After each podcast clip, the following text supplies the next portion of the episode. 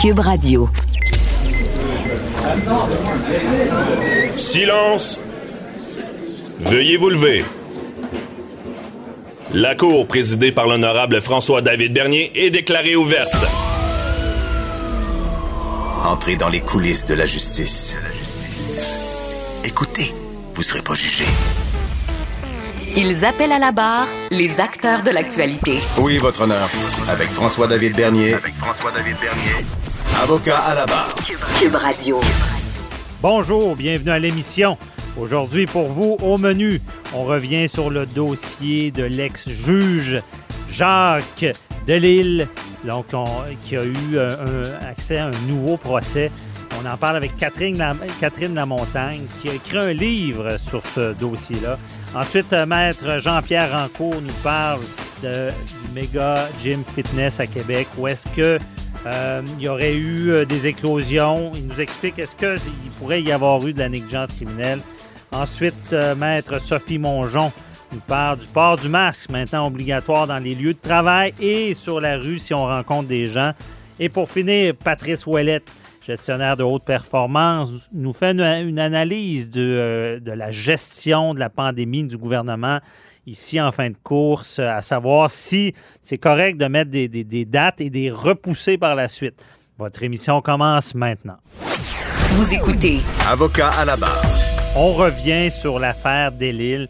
Euh, le juge, l'ex-juge, qui euh, obtient un nouveau procès, erreur judiciaire, nouvelle preuve. On, en a parlé hier avec euh, Maître Frédéric Bérard. Et on a essayé d'analyser un peu ça. C'est quoi l'erreur judiciaire? pourquoi c'est pas allé à la Cour suprême? par contre, tout ce qui est des faits, ça, ça fait quand même longtemps. on voulait savoir qu'est-ce qui s'était passé euh, lors du premier euh, procès où est-ce qu'il a été euh, condamné à la prison à vie pour un meurtre premier degré. Et on en parle avec Catherine Lamontagne, qui est journaliste au Journal de Québec, qui a écrit un, livre, Le dernier procès. Vous pouvez l'avoir chez Renaud Bré. le dernier procès, l'affaire Jacques de Lille. Elle est avec nous. Bonjour. Bonjour. Merci d'être là. Donc, euh, vous avez euh, écrit un livre sur ce dossier qui, a capté l'attention du Québec certainement euh, durant le procès et maintenant qui va recapter l'attention pendant un certain temps. si on repart du début, là, comment ça commence l'histoire de l'île? Ça commence en novembre 2009 quand la femme du juge de Lille, Nicole Rainville, est retrouvée morte avec une balle dans la tête euh, dans l'appartement euh, familial. Euh, c'est à Sillery, donc un quartier assez cossu de Québec. Jacques de Lille, c'est lui qui va la trouver au retour d'une commission, donc on appelle le 911. Et ce qui est intriguant, ce qui intrigue rapidement les policiers et les enquêteurs dans dans la découverte de ce corps-là, c'est une tache, une tache noire qui est au creux de la main de Nicole Rainville. Mhm. Il faut dire que Madame Rainville, elle était âgée, elle avait 71 ans. Puis elle avait eu dans les dernières années un AVC et une fracture de la hanche et elle était désormais paralysée tout le côté droit. Et cette fameuse tache de noir de fumée-là, on va la retrouver dans le creux de sa main gauche et c'est plutôt inhabituel. Donc, à ce moment-là, il y a une enquête policière qui s'enclenche. Les experts du laboratoire de sciences judiciaires et de médecine légale à Montréal se penchent là-dessus et euh, ça va prendre des mois avant que Jacques Delisle soit arrêté en 2010. Donc, c'est comme ça que ça commence. Donc, c'est. Et là, cette arme-là, justement, parce que moi, je m'en rappelle encore quand les accusations sont tombées, les gens se posaient beaucoup de questions. Et ce qui marquait les gens, c'est qu'on se rend compte que l'arme qui, qui, est prohibée, en quelque sorte, qui n'a pas de permis, appartient au juge euh, de Lille à l'époque. Oui, et ce qui va être expliqué au procès qui va se tenir en 2012, c'est que c'était une arme, c'est un petit pistolet que Jacques Delisle s'était fait, euh, qui, qui, avait reçu en cadeau, en fait, du temps où il chassait les oiseaux. Je me souviens plus trop euh, précisément, là. Mhm. euh, puis c'était une arme qu'il gardait dans son bureau à la Cour d'appel euh, du Québec. Et quand il a pris sa retraite en 2009, quelques mois avant le décès de sa femme, euh, il l'avait rapporté à la maison. OK. Donc, il l'avait rapporté puis ça lui appartenait. Euh, c'est ça, c'est ça, ça avait choqué pour beaucoup de gens qu'un juge dans son bureau ait, ce genre euh, d'arme-là. Euh, ce qui avait choqué, ce qui avait choqué, c'est qu'à l'époque, au procès, Jacques Delisle, il y avait des questions que cette arme-là avait été laissée comme sur une, une commode à l'entrée dans mhm. l'appartement, quelque chose qui était très facile d'accès. finalement, Jacques Delisle, bon, donné une version des faits là, en 2015 et là, on va comprendre finalement que cette arme-là, elle était cachée en haut d'une commode euh, dans la chambre du couple. Donc, elle n'était pas facile d'accès finalement. OK. Et là, cette arme-là, justement, est au cœur du procès. C'est, est-ce que euh, Mme Rainville avait la capacité de l'utiliser pour s'enlever la vie? Là? Mais ce qui est au cœur du procès, c'est la fameuse tache noire qu'elle a au creux de la main. Mhm. Euh, parce que pour la poursuite, eux, ils se disent, écoutez, si Mme Rainville est paralysée tout le côté droit, elle peut pas s'être servie de sa main droite pour tenir l'arme. Donc, forcément, quelqu'un d'autre devait tenir l'arme et elle, elle a dû faire un geste de défense en mettant sa main à sa tête et c'est ce qui aurait donné là, le, le tatouage de noir de fumée qui serait de la poudre à canon dans le fond que ce serait incrusté dans le creux de sa main. Mm-hmm. Du côté de la défense, ils ont dit attendez, nous on pense que Mme Rainville peut s'enlever la vie avec un tir auto-infligé si elle tient l'arme à l'envers. Donc en tenant l'arme à l'envers, euh, selon la défense, là, on retrouvait ce même euh, tatouage de noir de fumée dans le creux de la main. Ah, je comprends. Donc, au cœur de ce procès-là, c'est vraiment des, expertises balistiques. Euh, l'angle de, de l'arme, la trajectoire de la balle, le tatouage de noir de fumée euh, au creux de la main, c'est tout ça qui, été là. On a eu droit à des, des versions contradictoires euh, du début à la fin du procès par différents experts mhm. qui venaient tantôt démontrer la preuve de la thèse du meurtre, tantôt défendre la preuve, la thèse du suicide. Et si je me rappelle bien, euh, on, disait au final justement une guerre d'experts.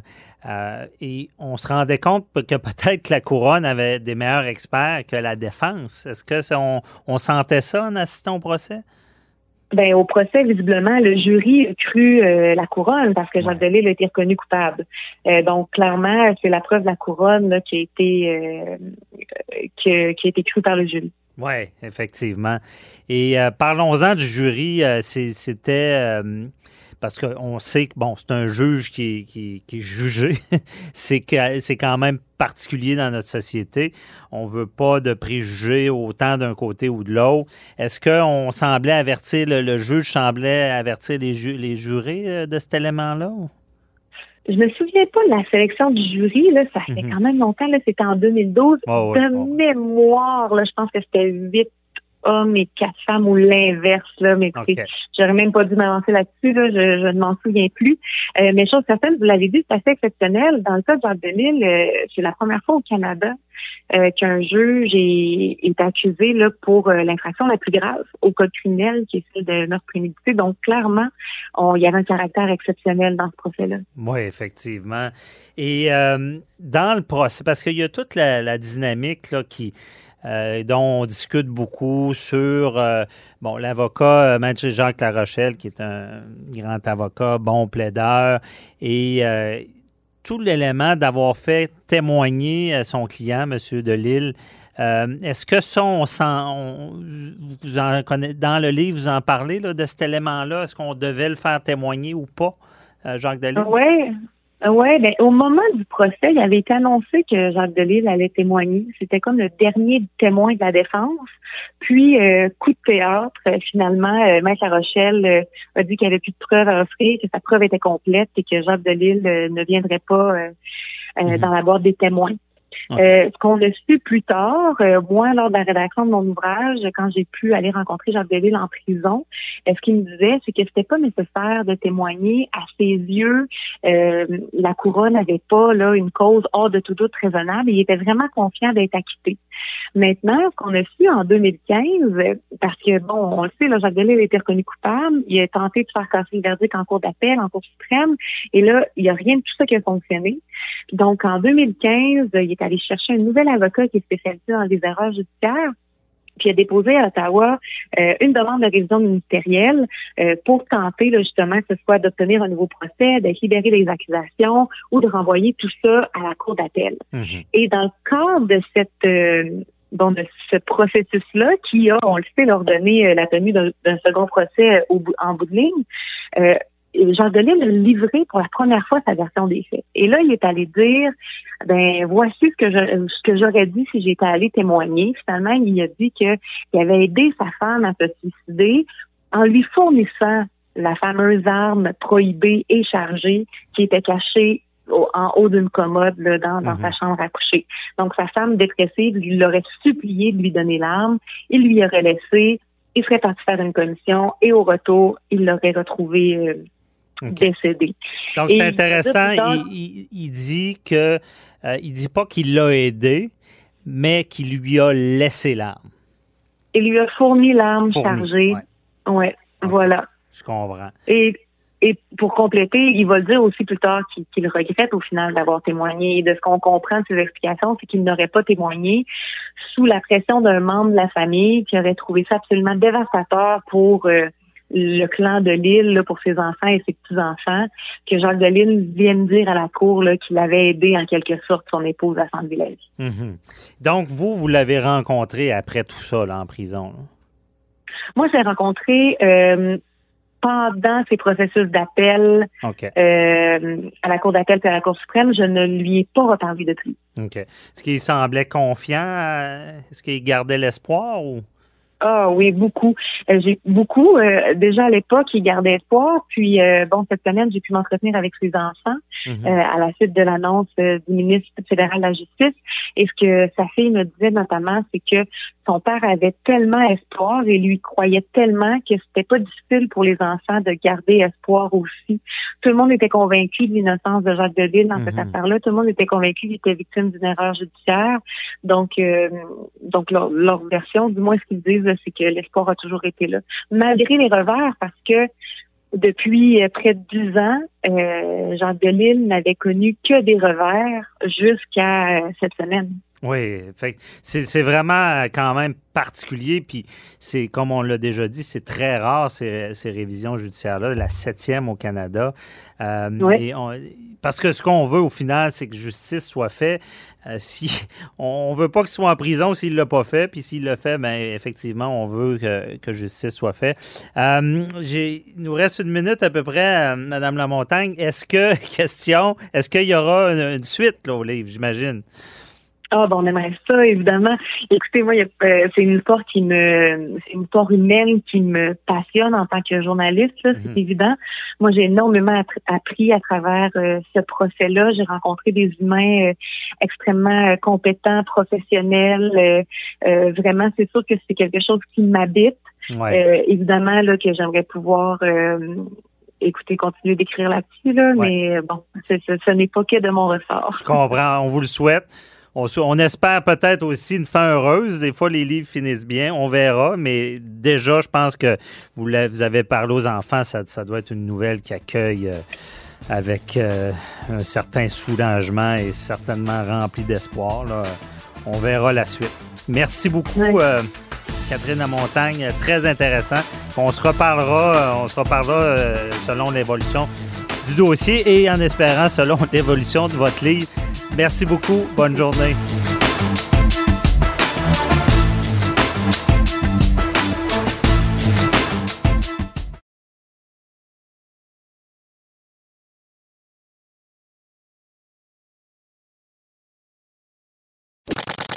Avocat à la barre. Avec François-David Bernier. Avec François-David Bernier. Un client qui aurait fréquenté le méga gym à Québec.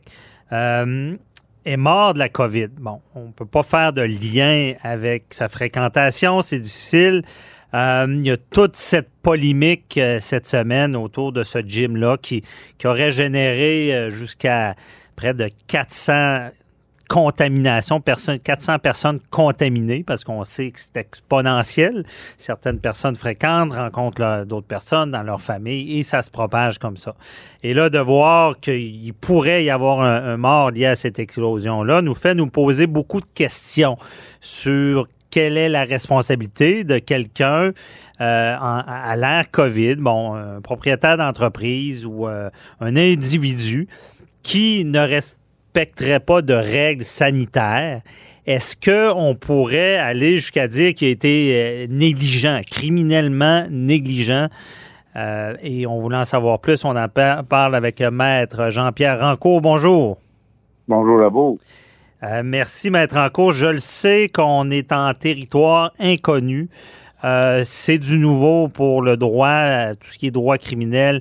Euh, la COVID-19, euh, l'implication de quelqu'un qui ne respecte pas les règles. Mais on va essayer un peu de, spéculer, de savoir qu'est-ce qui, se fait, qu'est-ce qui serait possible et où va s'en aller le DPCP avec tout ça. Pour vous, euh, est-ce que quelqu'un qui ne respecte pas des règles et que ça amène des contaminations, voire des gens gravement malades et des morts, est-ce que ça pourrait être de la négligence criminelle? Bien, ça pourrait techniquement parce que négligence criminelle, c'est par exemple faire quelque chose ou omettre de faire quelque chose qui euh, met la sécurité d'autrui en danger. Alors, est-ce qu'on pourrait aller jusqu'à dire que euh, le propriétaire, par exemple, de euh, ce gym-là a omis de prendre les, mesures nécessaires, sachant que ça mettait en sécurité, en, en, en là, en, en, danger. En danger la sécurité des gens. Alors, ça, à ce moment-là, on, pourrait peut-être aller jusque-là. Évidemment, euh, c'est comme vous le disiez, c'est du droit nouveau. Euh, pour aller jusqu'à une négligence criminelle, euh, accuser le propriétaire, par exemple, du gym, on est, on est, on est loin là, mais ça pourrait arriver techniquement, oui. C'est ça, techniquement, parce que l'omission dans négligence criminelle de faire quelque chose, c'est une loi qui nous impose de faire ça. Et dans ce cas-là, un décret est un peu comme une loi. Là. Absolument. Et sachant que euh, par exemple, en, ne prenant pas les dispositions euh, qui ont été imposées, euh, recommandées et imposées par le, gouvernement, et, sachant très bien, parce que tout le monde le sait, dans quel état on est maintenant au niveau sanitaire avec ce COVID-là, mhm. ne, le faisant pas, est-ce que c'est une négligence criminelle? Ben, on se, on se pose la question. Est-ce que l'homme raisonnable, le bon père de famille, aurait agi de cette façon-là. C'est le, critère. Et, si on se fout carrément de la, sécurité des gens, mais ben, ça peut aller jusqu'à la négligence criminelle. Mhm. Donc, euh, mettre en cause la négligence criminelle, c'est pas seulement d'être imprudent. J'imagine c'est de quoi de plus gros que ça. Là. Absolument. Il faut euh, être plus que ça.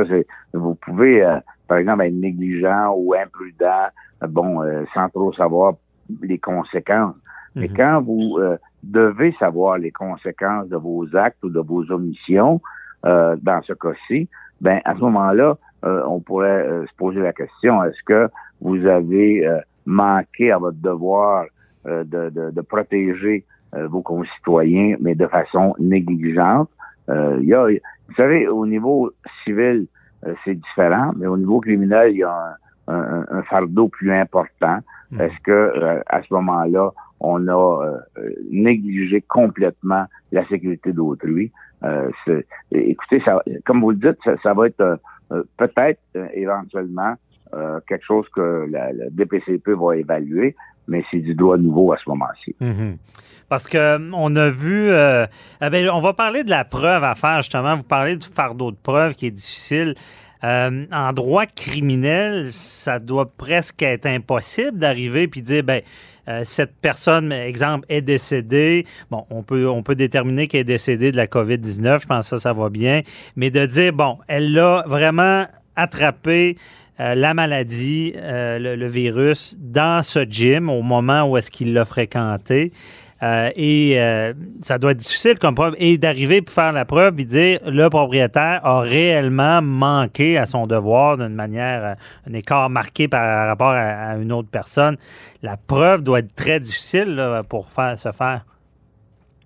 Absolument, parce que, vous savez, il faut faire la, relation de cause à effet entre le décès et la, négligence criminelle de, de, de, de, du gym en question. Mhm. Alors, est-ce que euh, à ce moment-là, on peut déterminer de façon hors du tout raisonnable que euh, le, fait d'avoir omis de mettre les, les, les, mesures sanitaires a, occasionné la mort de, de l'individu, mm-hmm. ça va être difficile de trouver ça.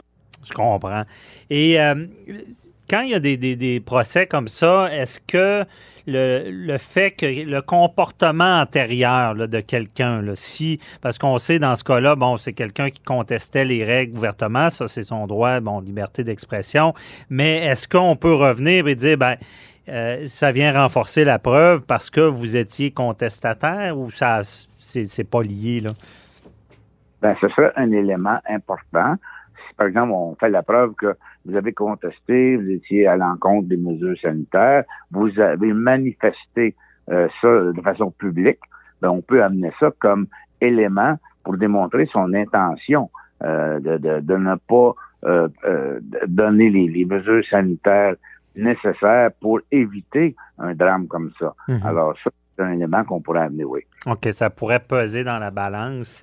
Et euh, également, bon, on sait qu'en matière de, travail, on a vu une évolution euh, de, du DPCP, là, de, la poursuite pour euh, on tolère moins bon un, entrepreneur, un, boss, là, quelqu'un qui a des employés.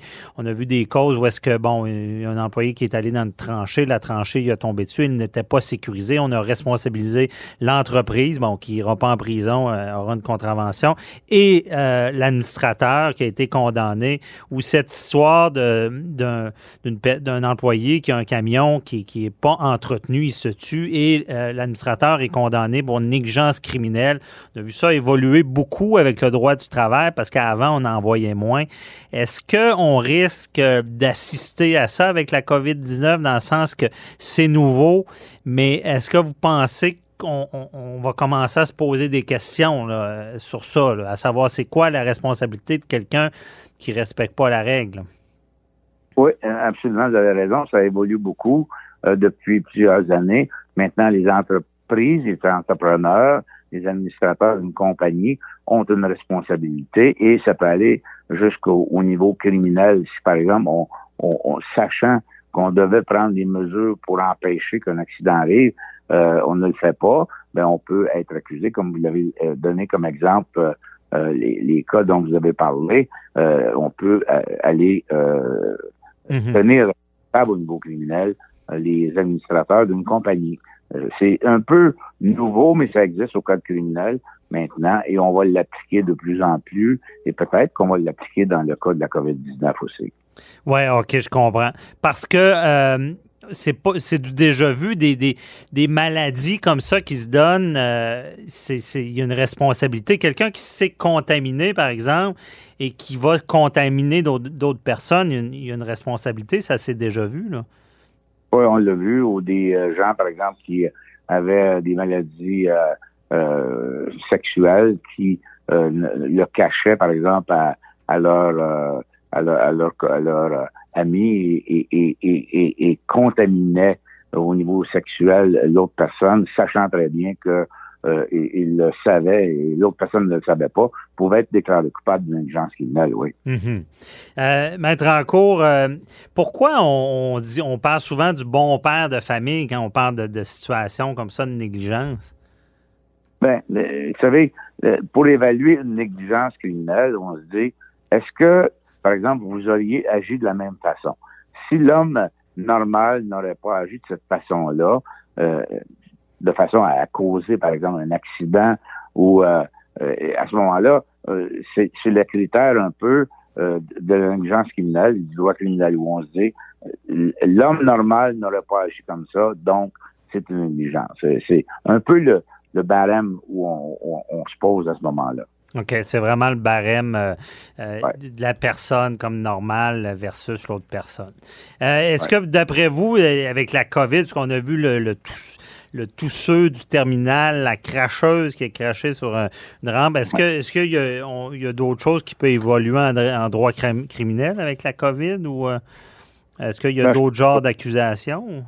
Ben oui, parce que vous savez, euh, à chaque fois, chaque année, on a des événements différents. La COVID, c'est tout à fait différent pour nous.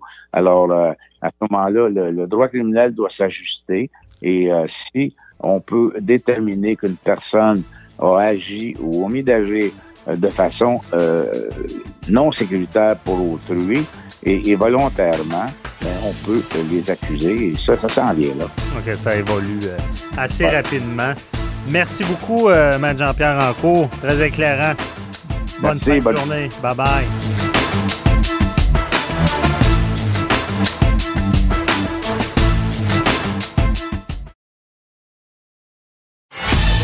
Avocat à la barre. Alors, je procède à la lecture du verdict. Avec François-David Bernier.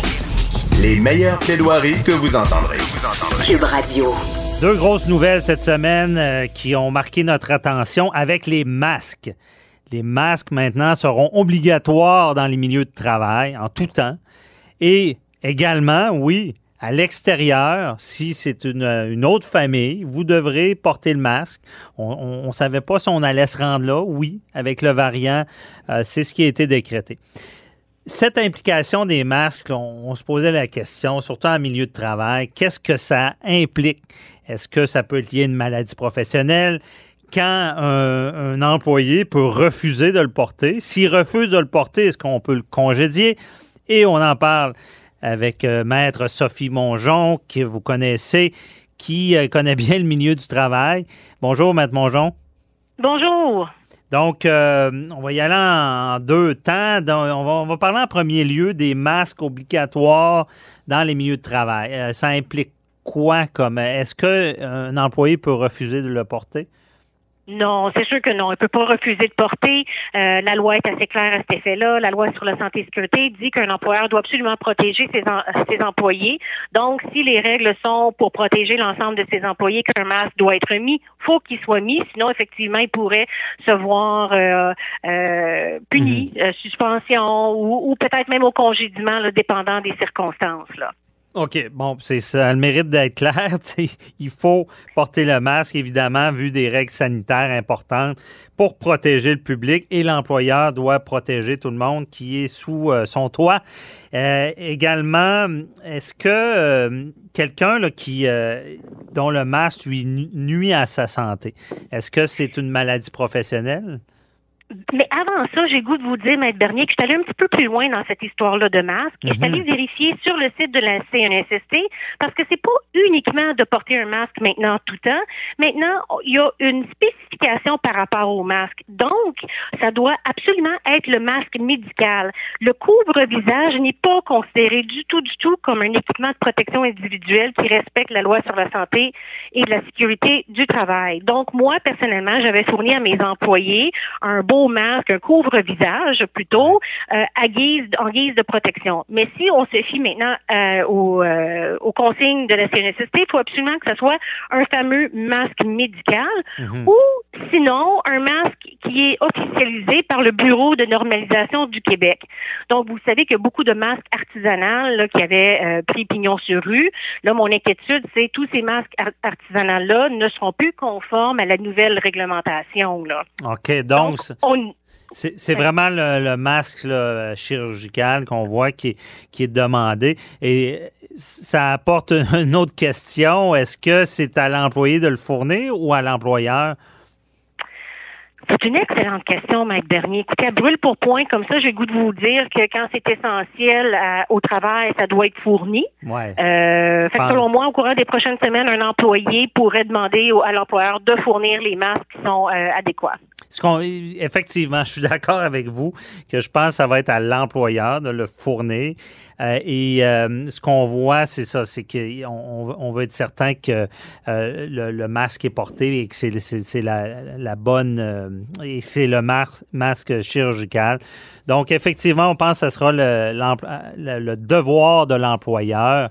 Ensuite, pour ce qui est de, des masques, là, on a vu que c'est même dans la rue, à l'extérieur, le masque doit être porté.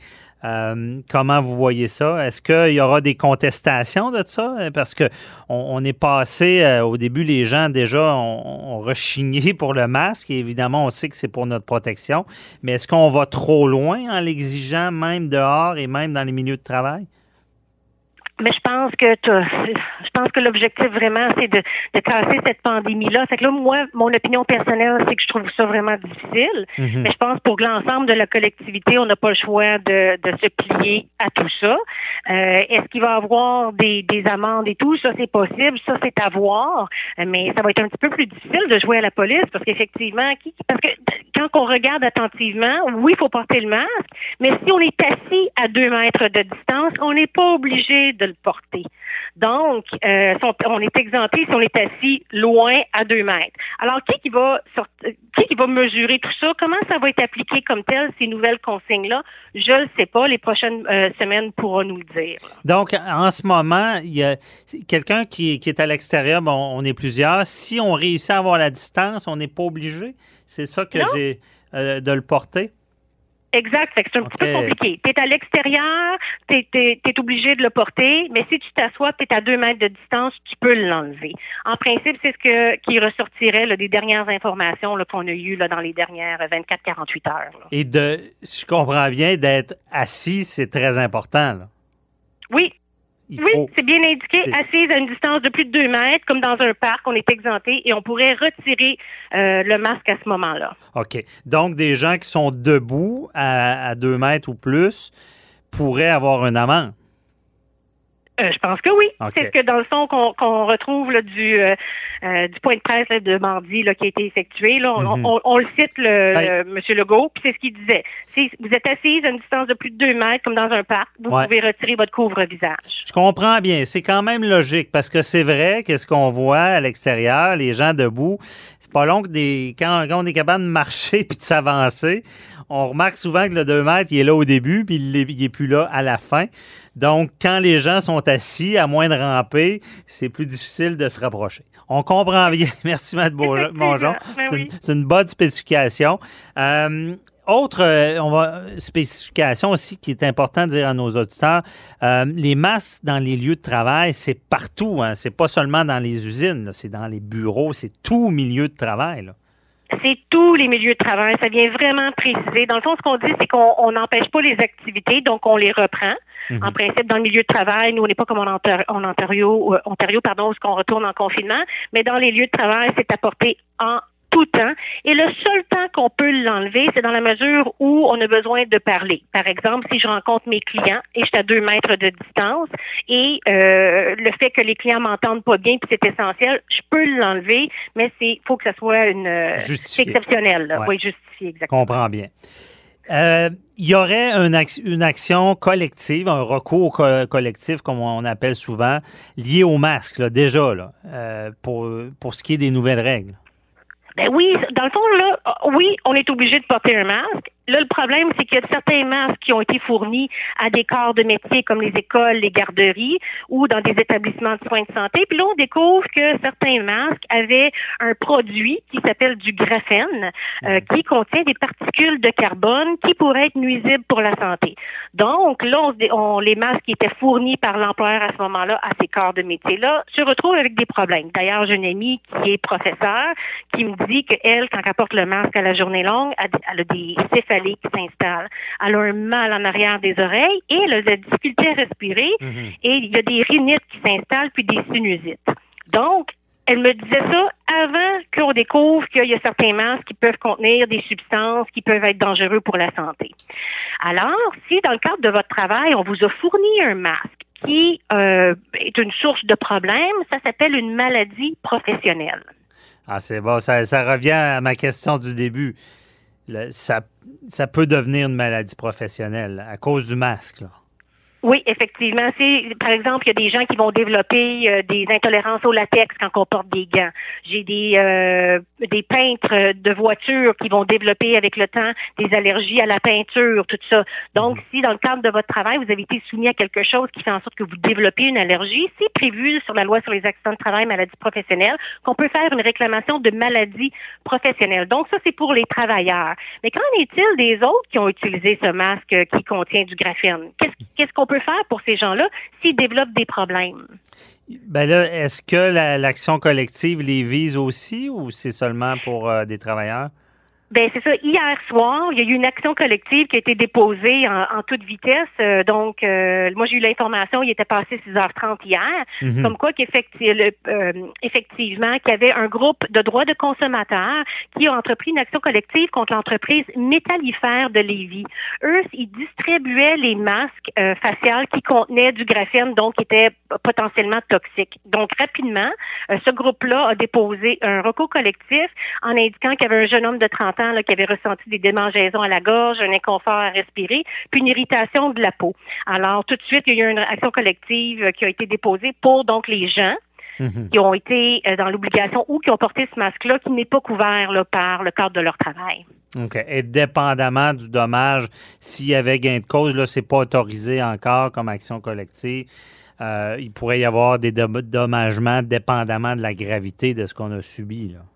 Ben, éventuellement, là, évidemment, là, on a juste fait la, on a, on a arrêté le processus, on a fait la requête introductive d'instance. Évidemment, là, pour un recours collectif, il y a d'autres étapes à venir, mais au moins, ça, c'est fait. Et euh, c'est c'est quand même rassurant pour le citoyen qui se retrouve dans, qui, qui développe des problèmes, de savoir qu'il y a peut-être un recours là, pour l'indemniser. L'indemniser, là, c'est- des choux, oui, mais c'est une façon de dire qu'on a justice pareil puis qu'on a subi un tort, qu'il soit moral ou physique, là. Mhm. Parce qu'on risque de voir ça de plus en plus là, au travail. là.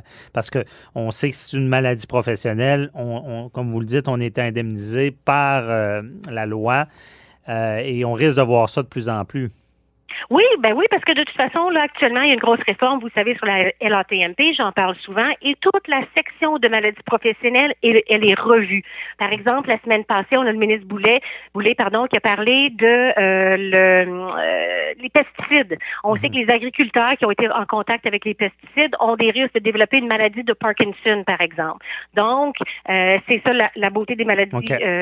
Euh, de, de cette loi-là qui permet de- d'indemniser ces gens-là qui ont subi des torts. là. Je comprends. Maître Mongeon, rapidement, désolé, c'est une grosse question. Est-ce que ça peut être psychologique? Est-ce que quelqu'un peut dire, ben moi, le masque, ça me cause des problèmes psychologiques? C'est Bonne une question. très, très bonne question. Ça, ça serait plutôt un cas d'espèce. Ça dépend pourquoi. Bon. Euh, tu sais, si on en fait des cauchemars, etc., où on a l'impression d'être étouffé, je vous dis que tout est possible. OK, on s'en reparlera. Parce que certainement qu'on n'a pas le choix. Si le masque reste, en plus, il y aura, il y aura des décisions dans ce domaine-là parce qu'on sait qu'il il- il peut y arriver quelques problèmes, même si on, jamais on dit qu'il ne faut pas le porter. Porter le masque, c'est important. On veut sortir de, de cette pandémie. Merci beaucoup, euh, Maître Sophie Mongeon. On se reparle la semaine prochaine pour un autre dossier. Ça fait merci. Au revoir.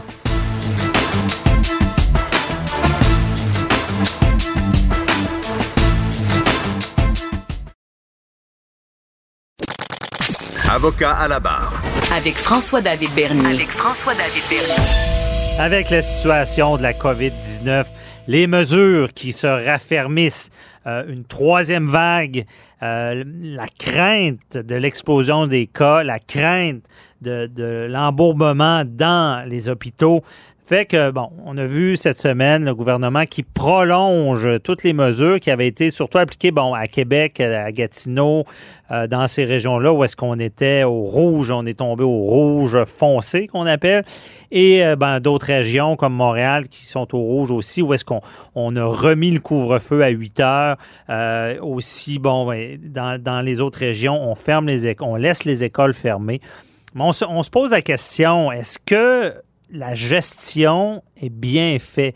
On comprend, on veut pas trop euh, que les gens soient déprimés, mais est-ce que c'est trop difficile pour les entreprises, pour les personnes, ceux qui ont des enfants, de d'y aller semaine par semaine, pensant euh, se faire dire une date que ça, ça- qu'on on va revenir à la normale, c'est pas le cas, c'est prolongé.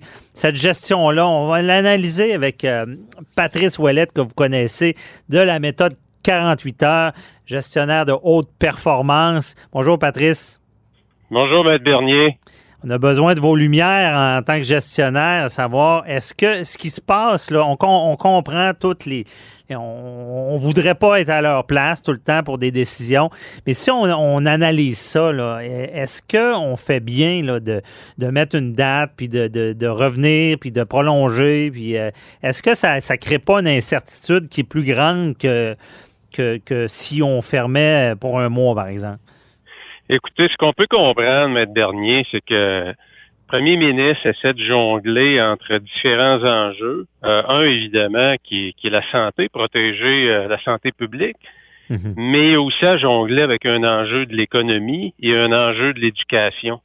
Et ce que je peux comprendre à travers ce qu'on voit, un peu comme en gestion de crise en entreprise privée, il y a comme quatre critères lorsqu'ils sont présents nous obligent à prendre des décisions à très, très, très court terme, malgré que les gens détestent l'incertitude. Et ces quatre critères-là, mhm. mais regardez, je regardais puis je comparais la, crise qu'on vit présentement et ces quatre critères-là présentement sont présents.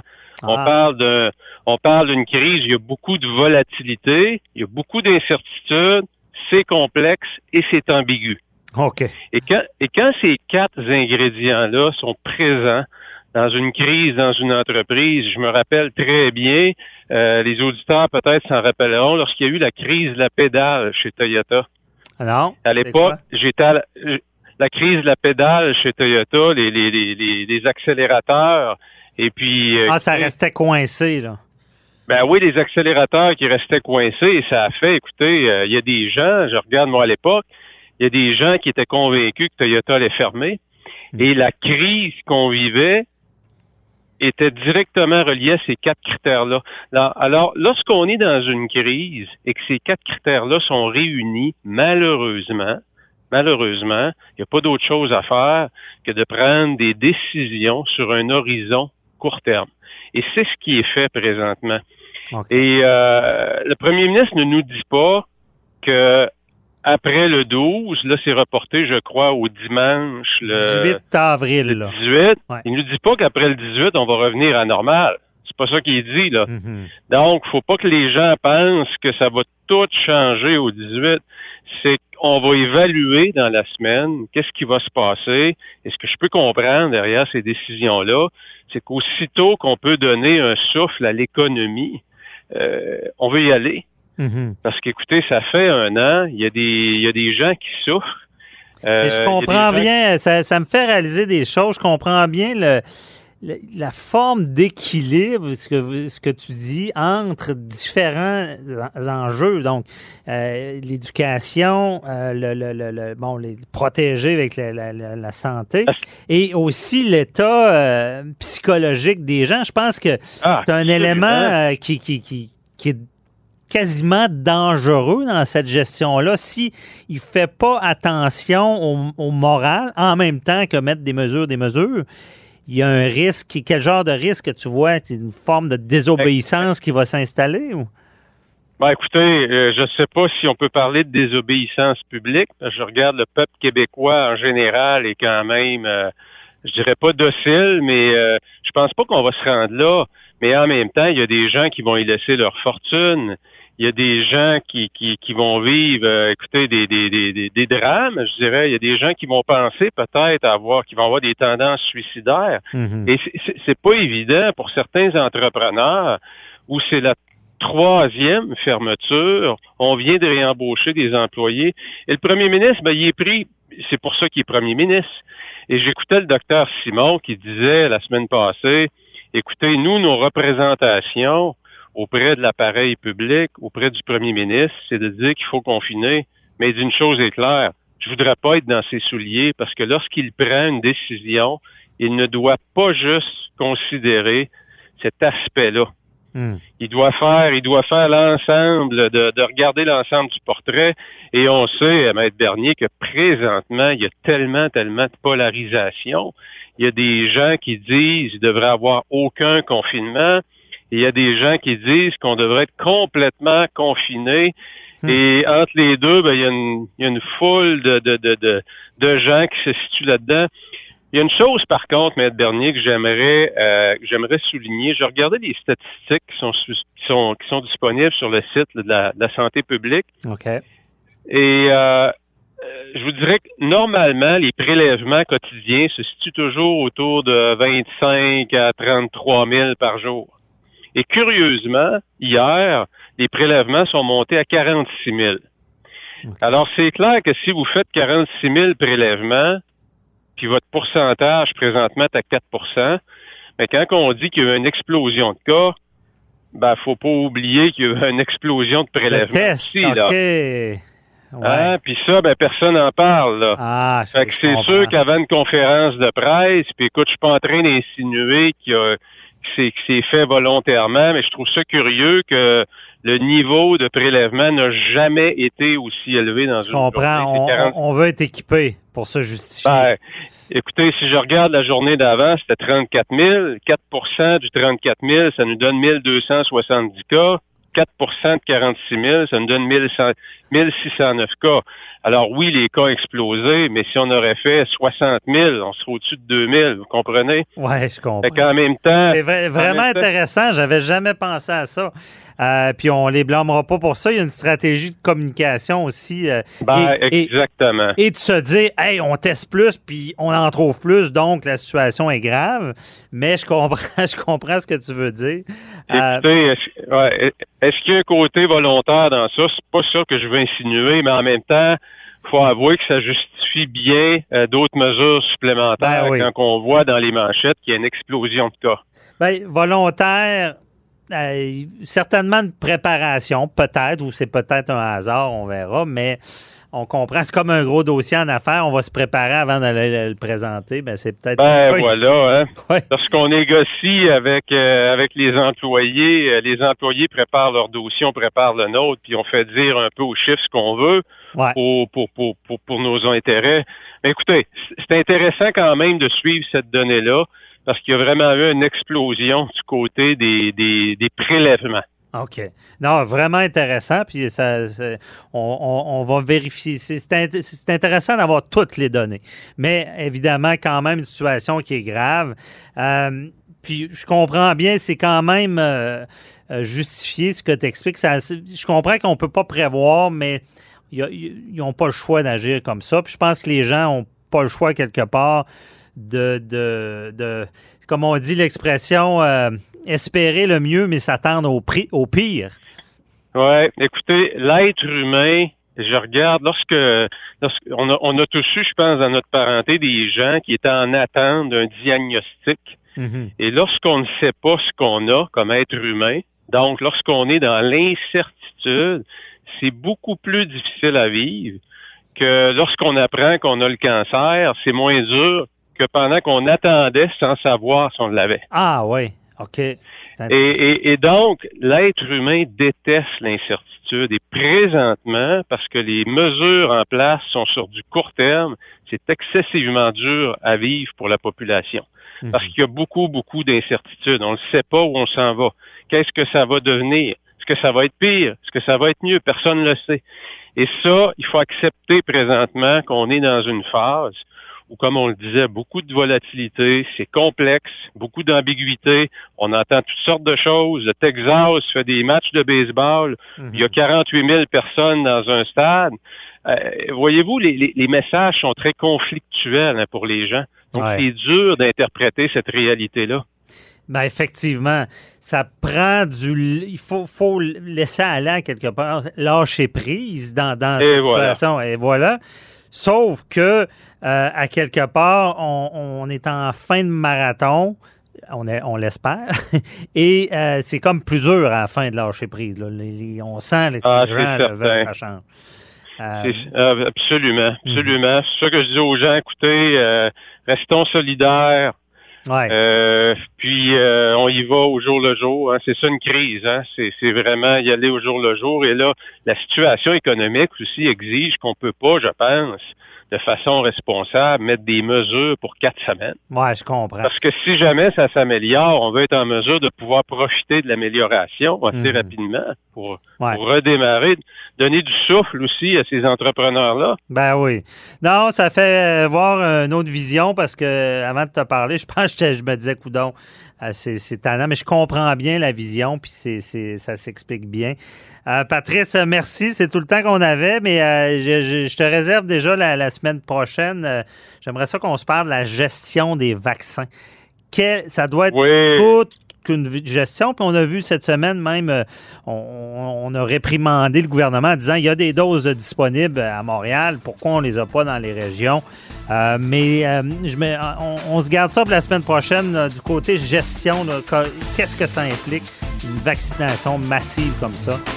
Un très bon sujet, Maître Bernier, absolument. Parfait, on se donne rendez-vous. Merci beaucoup, euh, Patrice Ouellette. Merci. Bye bye.